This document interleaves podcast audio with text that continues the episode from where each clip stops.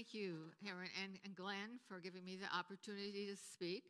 And um, thank you, Christian, for adjusting the lights and make it easy for me to see. And um, I still, you know, uh, I still might have to go like this and this. It's not fun, but I need to be able to see my notes. I need to be able to see you. So, okay, just don't pay attention to the up and down. And I'm thankful for everybody who's prayed for me and encouraged me. And I'm thankful for um, the people who spoke on Hebrews in the last weeks. Is Glenn, Aaron, Beverly, Anu, Scott, and John. Your sermons are great. And I referred to them as I was um, preparing this message. I went back and listened to everybody. And so, thank you. I know you put a lot into it. Now, God, I want to thank you. And I thank you, Father God, for your profound love for us. You sent Jesus, your beloved Son, to this earth. By his sacrificial death, he freed us from the power of the evil one and from our rebellious and destructive, sin filled ways, so that we could have a face to face, joyful relationship with you. Thank you, Father God. Thank you, Jesus, for relinquishing your position of power and authority in heaven, dressing yourself in the garment of humanity, and showing us what it looks like to live a truly good life. Thank you for taking upon yourself the consequences of our failure to be and do good, practice righteousness, and show mercy. You are powerful, good, just, kind, merciful, forgiving, and holy perfect in every way. Risen Lord, you are worthy of our worship. Thank you, Holy Spirit, for your ministry to us. You are the one who walks beside us today and speaks the words of Jesus.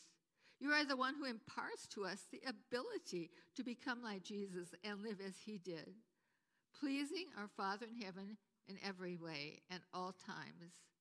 That's what you did. And thank you that you're working that in us.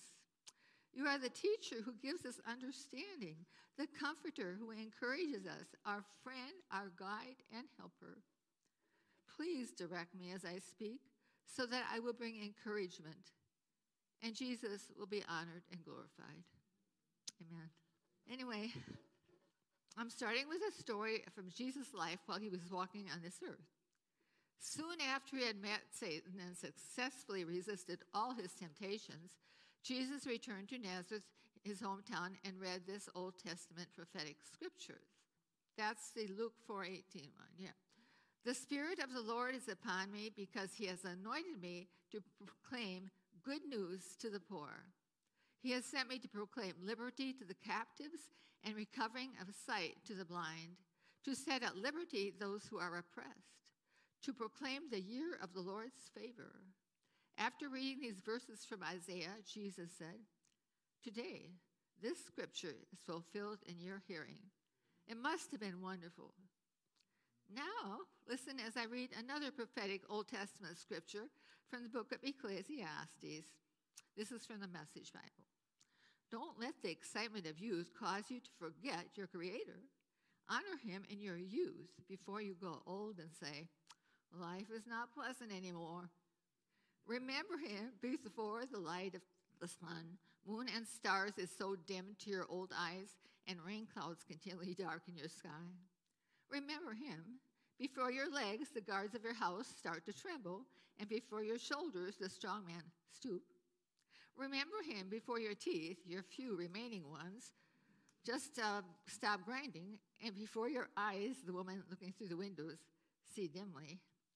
Remember him before the day to li- door to life's opportunities is closed and the sound of work fades.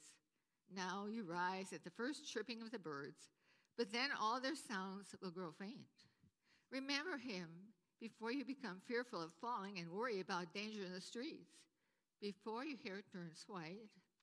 Remember him before you near the grave. Yes, remember your Creator now while you are young. Today, this scripture is fulfilled in your eye, in your hearing, okay?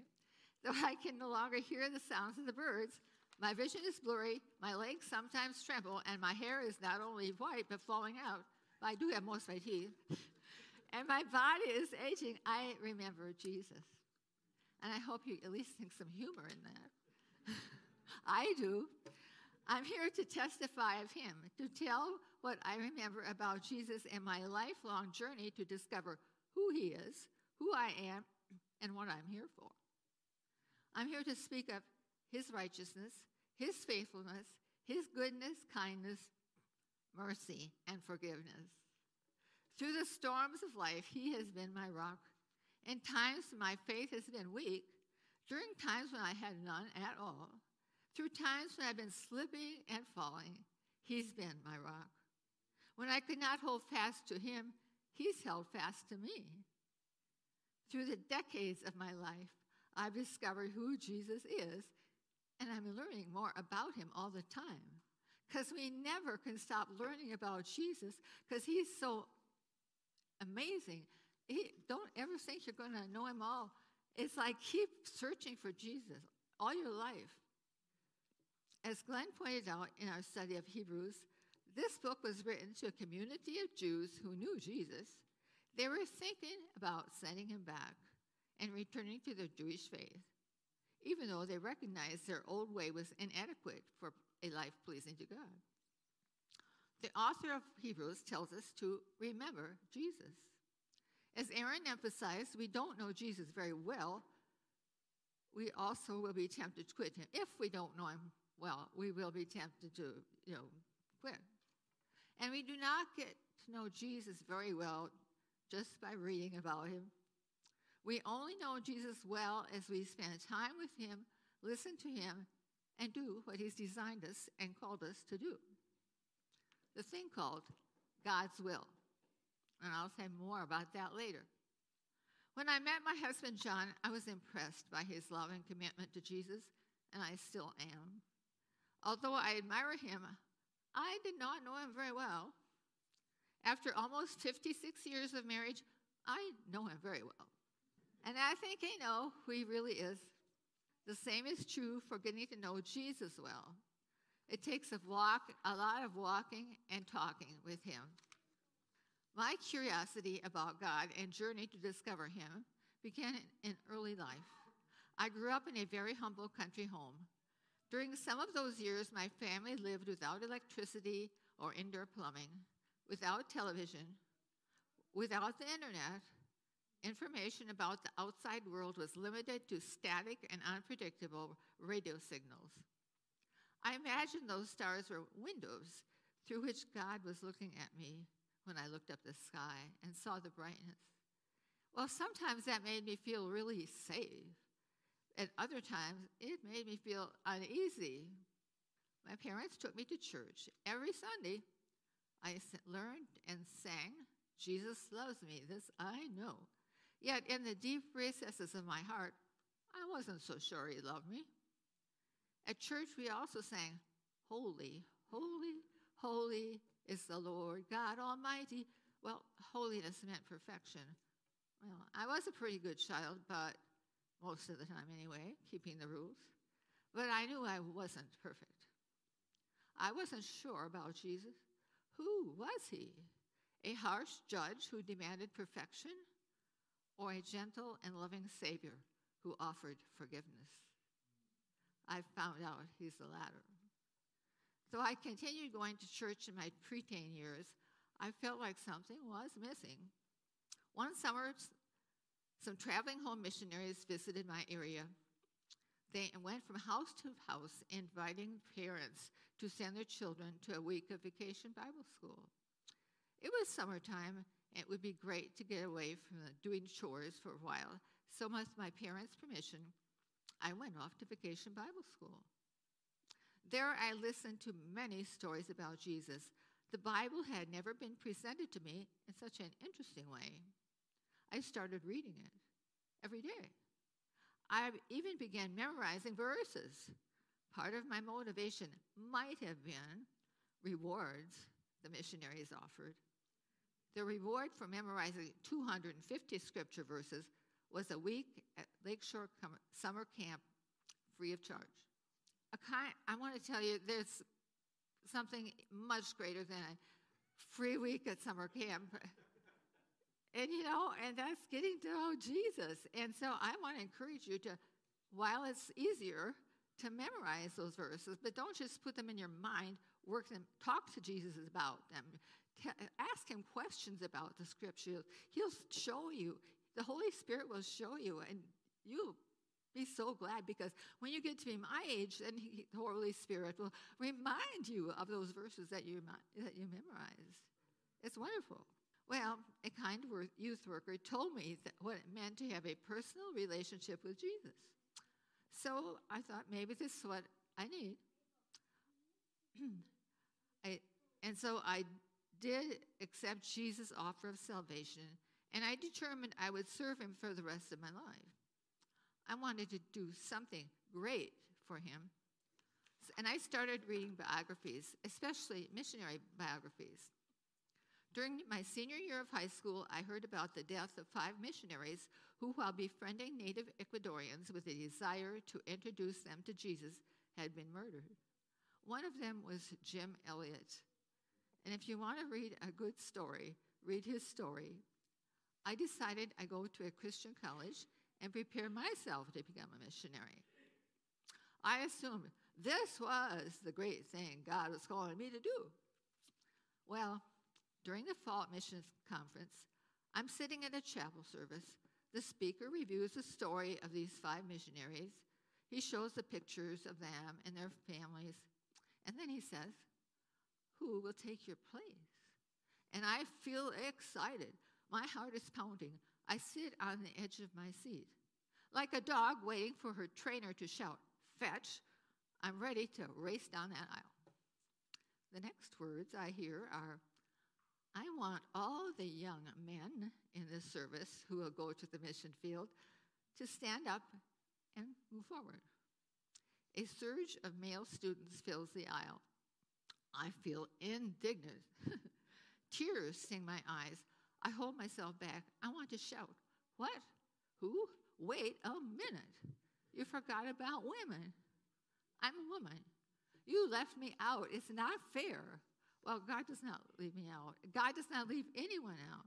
So, anyone who, because of your gender, color, skin, skin color, age, position in society, health, or any other reason have felt or do feel left out, Jesus loves you.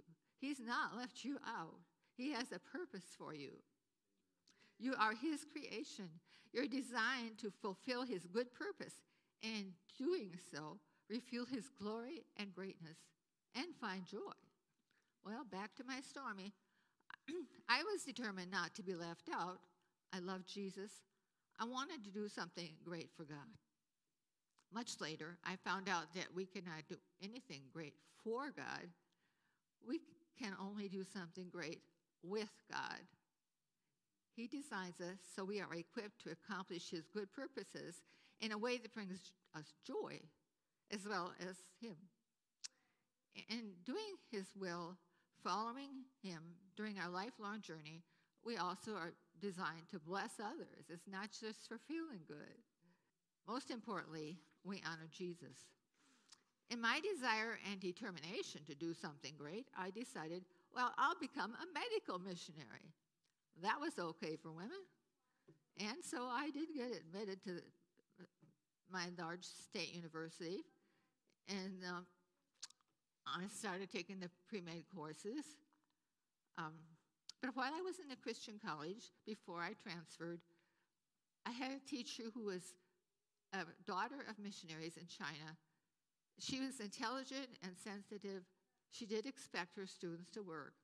But she was full of grace. She didn't put anyone down, and she displayed great patience. She often shared the words of a song or a poem.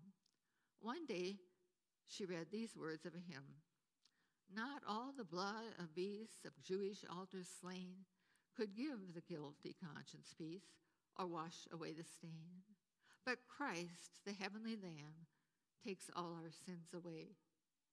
A sacrifice of nobler name and richer blood than they. When I heard these words, tears filled my eyes. I felt both a deep sadness and a deep longing. What are these feelings about? I wondered. The words of this hymn illustrate the truth of the scripture we're studying today. So let's read the first four verses of Hebrews 10. For since the law was but a shadow of the good things to come, instead of the true form of these realities, it can never, by the same sacrifices that are continually offered every year, make perfect those who draw near. Otherwise, would they not have ceased to be offered? Since worshippers, having once been cleansed, would no longer have any consciousness of sin.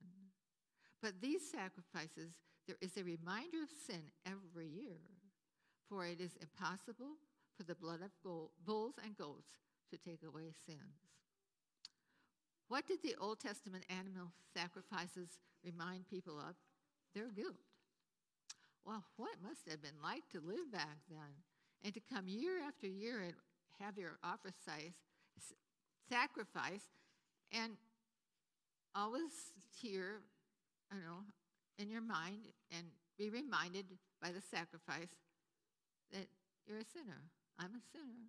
I'm a sinner. I'm guilty. I'm guilty. Well, what would it be like to internalize this message? To possess a condemning conscience that night and day shouts, guilty, guilty, guilty. A condemning conscience develops out of self made demand perfection, which is a consequence of living under legalism instead of grace. And I know quite a bit about that. It was very frustrating. It's maddening. And Anu clearly pointed out that condemnation cannot come, it can come for both our condemning conscience, but also from Satan. He is an accuser. And the book of Job describes how vicious he is. So there's those two areas that both we need um, to understand how to deal with. We can't just blame everything on Satan. We make choices. In her insightful message, Beverly shared how being sanctified is a process. Part of that process is, is renewing of our conscience so that it functions under the direction of the Holy Spirit instead of legalistic perfection. As I meditated on this scripture that speaks about no longer having any consciousness of sins, the Holy Spirit reminded me of how, as a child and young teen, I learned to view taking communion or the Lord's Supper. I knelt at the railing in front of my church and thought about my sins and guilt. Hmm. I got up thinking, what a terrible person I was. Oh, is that what the Lord's Supper is for you? I hope not. It's not hope, it's not a reminder of your guilt. If it is, you're living under the shadow of the Old Testament. When we commemorate the Lord's Supper, it's appropriate to confess our sins, but how sad if we stop there and get, go away feeling guilty, or perhaps thinking we haven't done enough and maybe Jesus didn't do it all. The Lord Supper reminds us Jesus has done enough. By his sacrificial death, he purchased our forgiveness completely. It's all taken care of. We just have to acknowledge that we need it. And sometimes that's our hard part. When he took part of the Passover with his disciples before he was about to be crucified, Jesus said, Do this in remembrance of me. He wants us to remember him, what he accomplished for us, confess our sins, and receive forgiveness. Some of us still do what in his sermon Scott told us not to do. We frame our mistakes and hang them on a picture, in a picture and hang it on the wall. Not the wall of our house, perhaps, but the wall of our mind. If we insist on remembering his, our sins when he's forgotten them and forgiven them, we insult Jesus. We're actually saying you didn't do enough, it was insufficient, and let's not do that. It's not our job to constantly monitor the condition of our hearts. Constant introspection is deadly. I know because I became adept at it. It's a difficult habit to break. The solution for constant inward focus is learning to focus our eyes on Jesus, not ourselves. Instead of constant self monitoring, it's much wiser and healthier to pray as David did in Psalm 139 Search me, O God, and know my heart. Test me and know my anxious thoughts. See if there is any offensive way in me, and lead me in the way everlasting. When Jesus, by the gentle voice of the Spirit, shows us our errors, the appropriate response is to agree with his evaluation, confess our failures, change direction, receive forgiveness, give thanks, and move on. And he moves on with us. He takes our hand and he's there all the time. That's what I found out. So the next scripture verse is uh, Hebrews 10 5 through 9.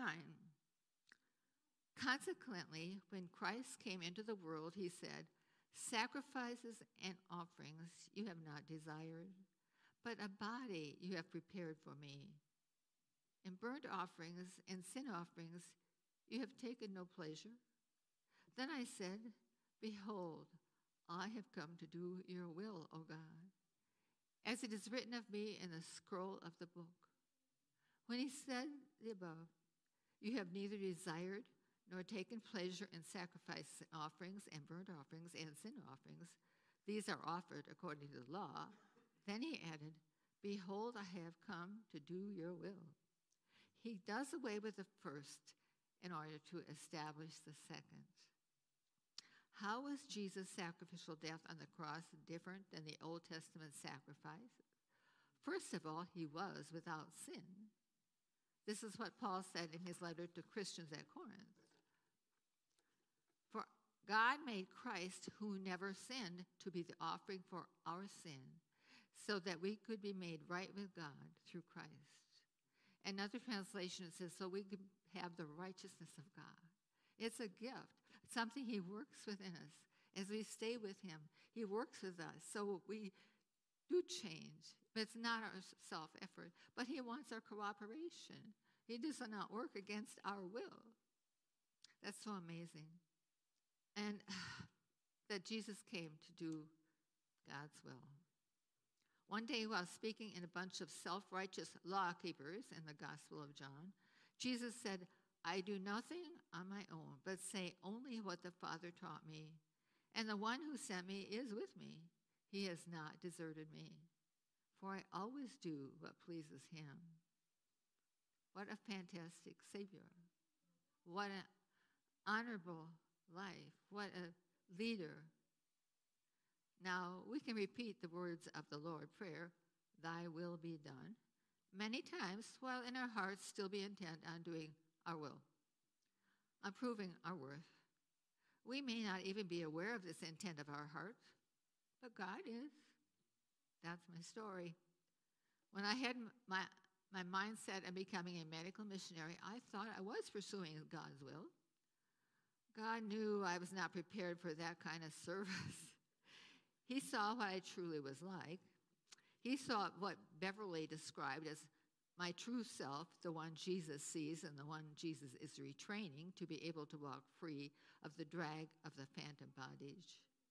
Jesus saw the hidden to me burden of guilt, fear, anger, pain, and shame I carried everything that needed his attention before I could do my Father's will with a whole heart, delighting in obedience the way Jesus did.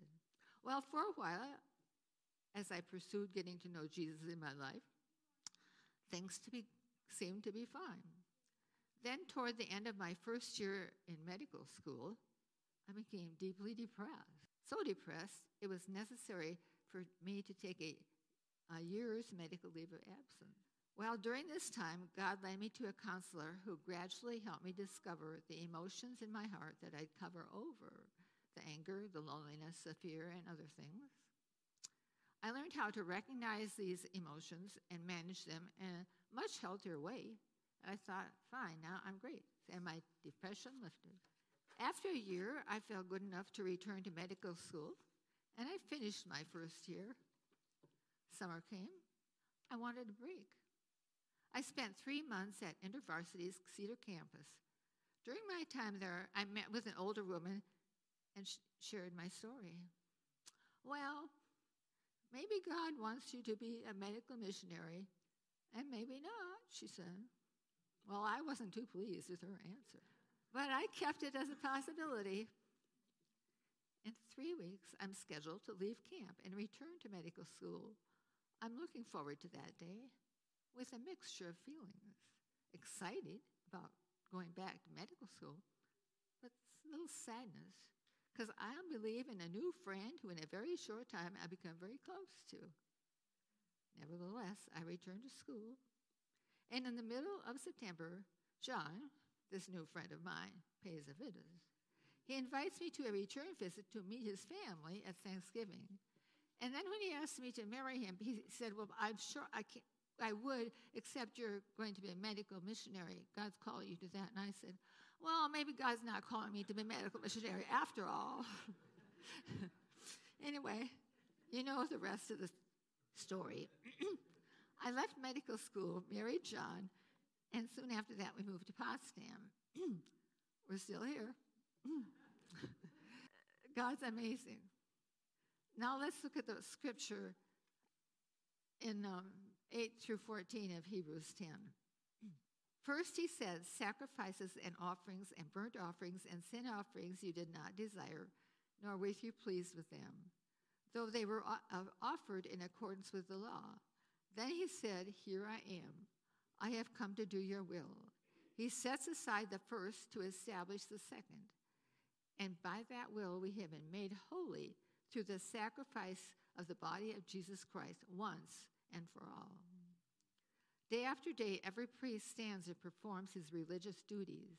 Again and again, he offers the same sacrifices that can never take away sin. But when this priest had offered for all time one sacrifice for sin, he sat down at the right hand of God. And since that time, he waits for his enemies to be made his footstool. For by one sacrifice, he has made perfect forever those who are being made holy. That's the basic um, focus of my message today. What it means that Christ, by one sacrifice, has made perfect forever those who are being made holy. It's a little hard to understand what that means sometimes. At least it was for me. And I think it's a, a misunderstood verse in the Bible. Because first we get stuck on this perfect word, okay? We read, perfect forever. He has made me perfect forever. And that must mean, well, I'm perfect. It means all I have to do is proclaim I'm a new creation. That's it. And if sin happens to crop up, we don't take any responsibility for it. We blame the devil, a family member, a boss, a teacher, the dog, the cat, whatever's around, okay?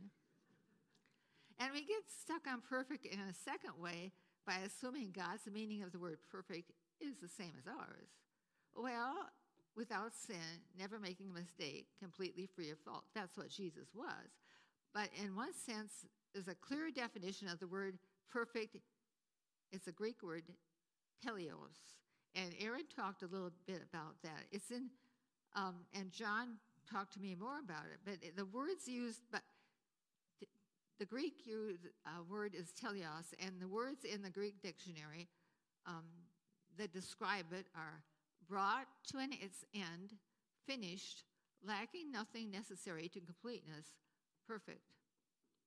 In his message covering Hebrews 2, Aaron explained it this way Teleos describes something that is fully adequate for the task for which it was designed, fully carries out the purpose for which it was designed. In conclusion, perfect as it is used here in Hebrews 10 14 says, For by one sacrifice he has made perfect forever those who are being made holy, refers to someone who's made fully adequate to carry out their intended purpose.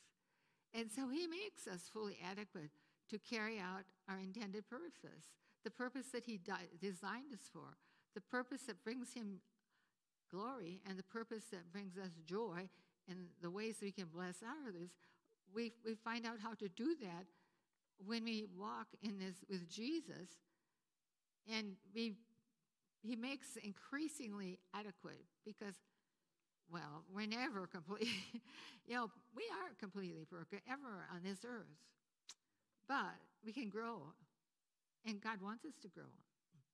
There's another problem we have with 1014, Hebrews 1014. We don't like the phrase being made. Why?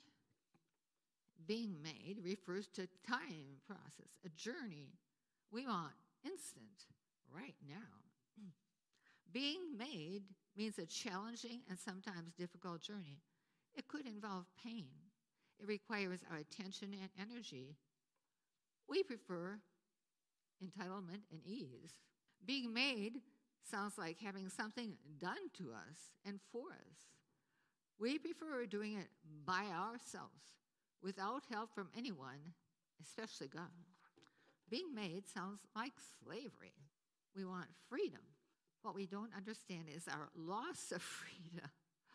All of Scripture is filled with stories of people who, by departing from God, became imperfect and inadequate in every way. Well, we don't become perfect, complete by understanding all the Greek definitions of teleos. We don't become perfect by intellectual knowledge we become perfect, adequate to do what we're designed to do by connection with Jesus. It's a relationship. Now, it's great to read and learn the scriptures and study, and I'm not against that at all, but the Pharisees did that quite well, but they, they didn't live it out. They weren't connecting with Jesus. This is what Jesus, his close follower, John said about him.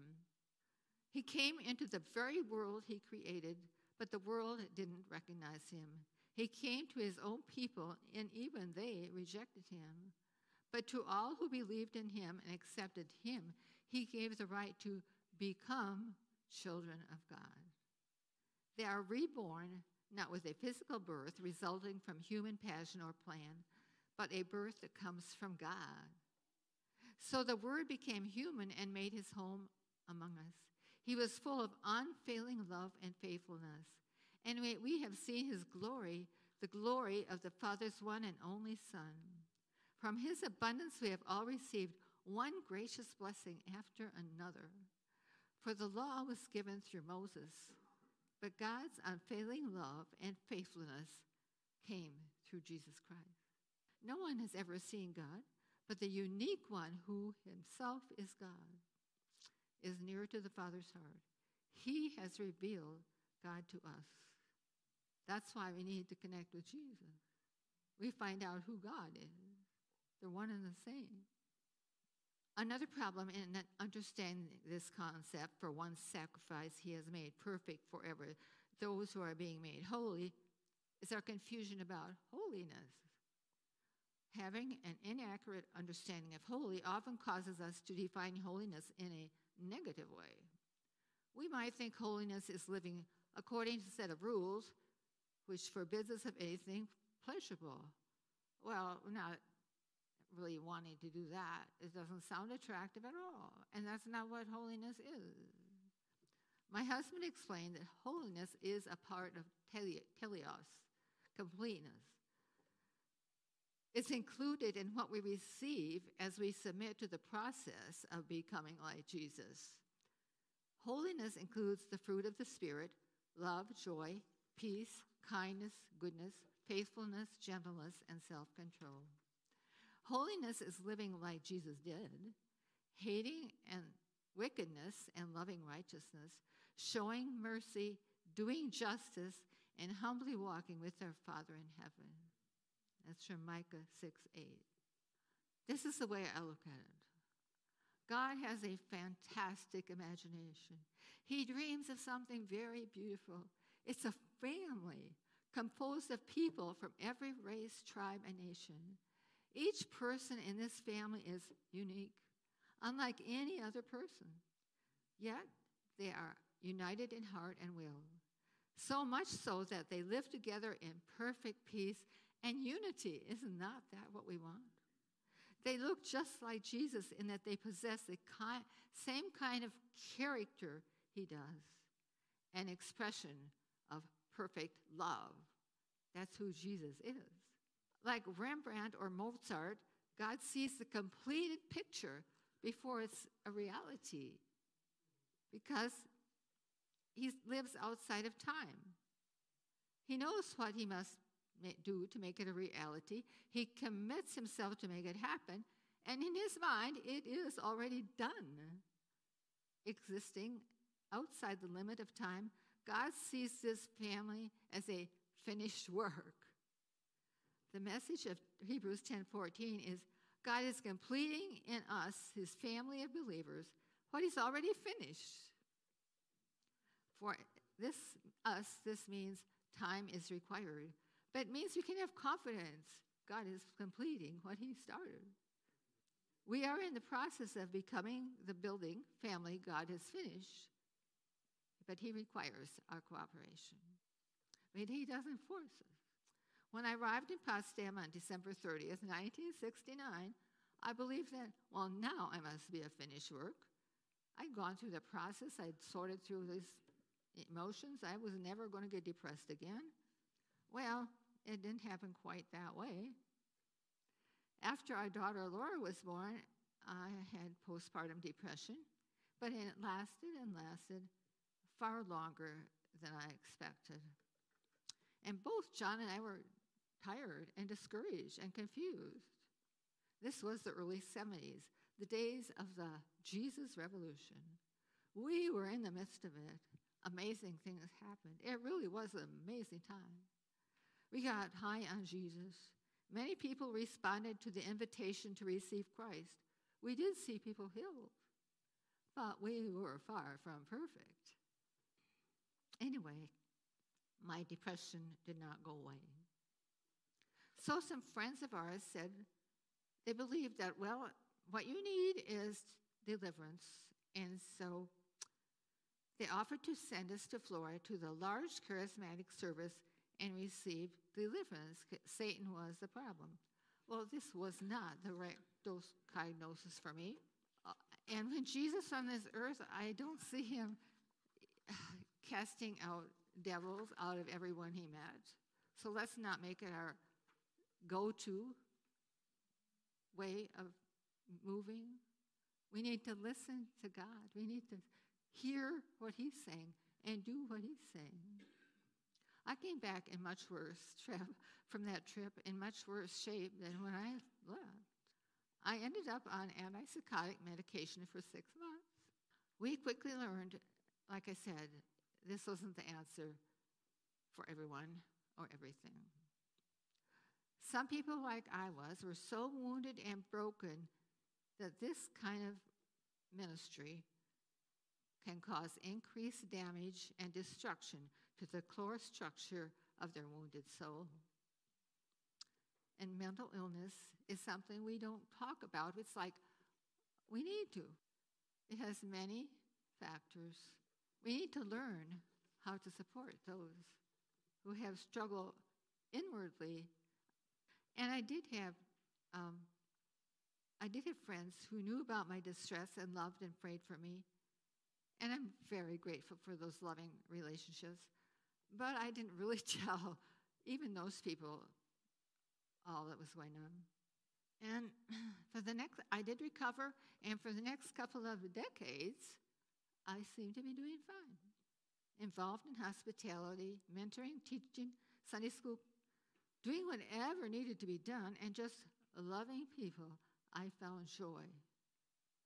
In the mid 80s, New Hope Church, then Koinonia, gave John, me, and our two daughters a six month sabbatical. We spent the first four months of the year in Monterrey, Mexico, with a missionary friend who pastored a large church. Again, that was a wonderful church, but it wasn't perfect either.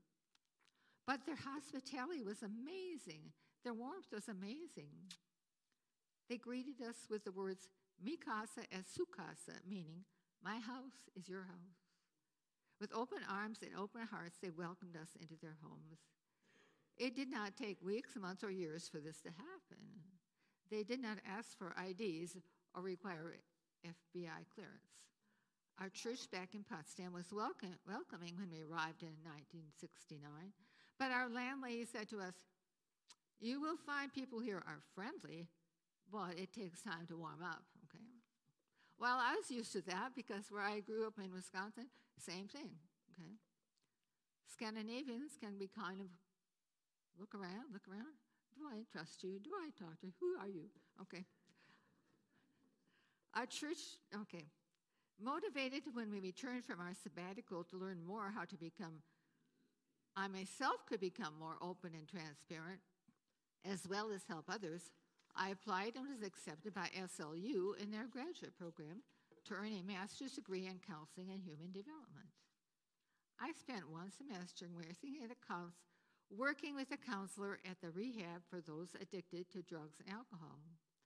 I became aware not only of the addiction, but also the emotional, mental, physical and sexual abuse that people suffer.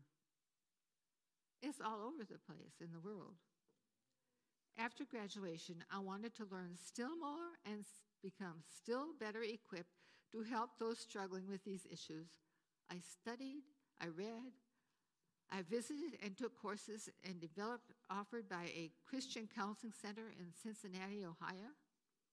I saw an ad for a Christian conference in Minneapolis. It was on the topic of abuse and addiction. I thought, I'll learn a lot here. So John said, go ahead. And I flew out a thousand miles from home by myself to Minnesota. Well, guess what? By the time the conference was over, I was back in the hospital again with a serious depression. Now, if you listen to my story, don't identify with it too much. Don't think, oh, maybe that's wrong with me, because maybe it isn't, okay? What I thought about would be one week turned out to be six weeks at the hospital. I could not believe it. I felt desperate. God, I pleaded, what is wrong with me? Why do I experience these unexpected times of depression? Show me what's wrong.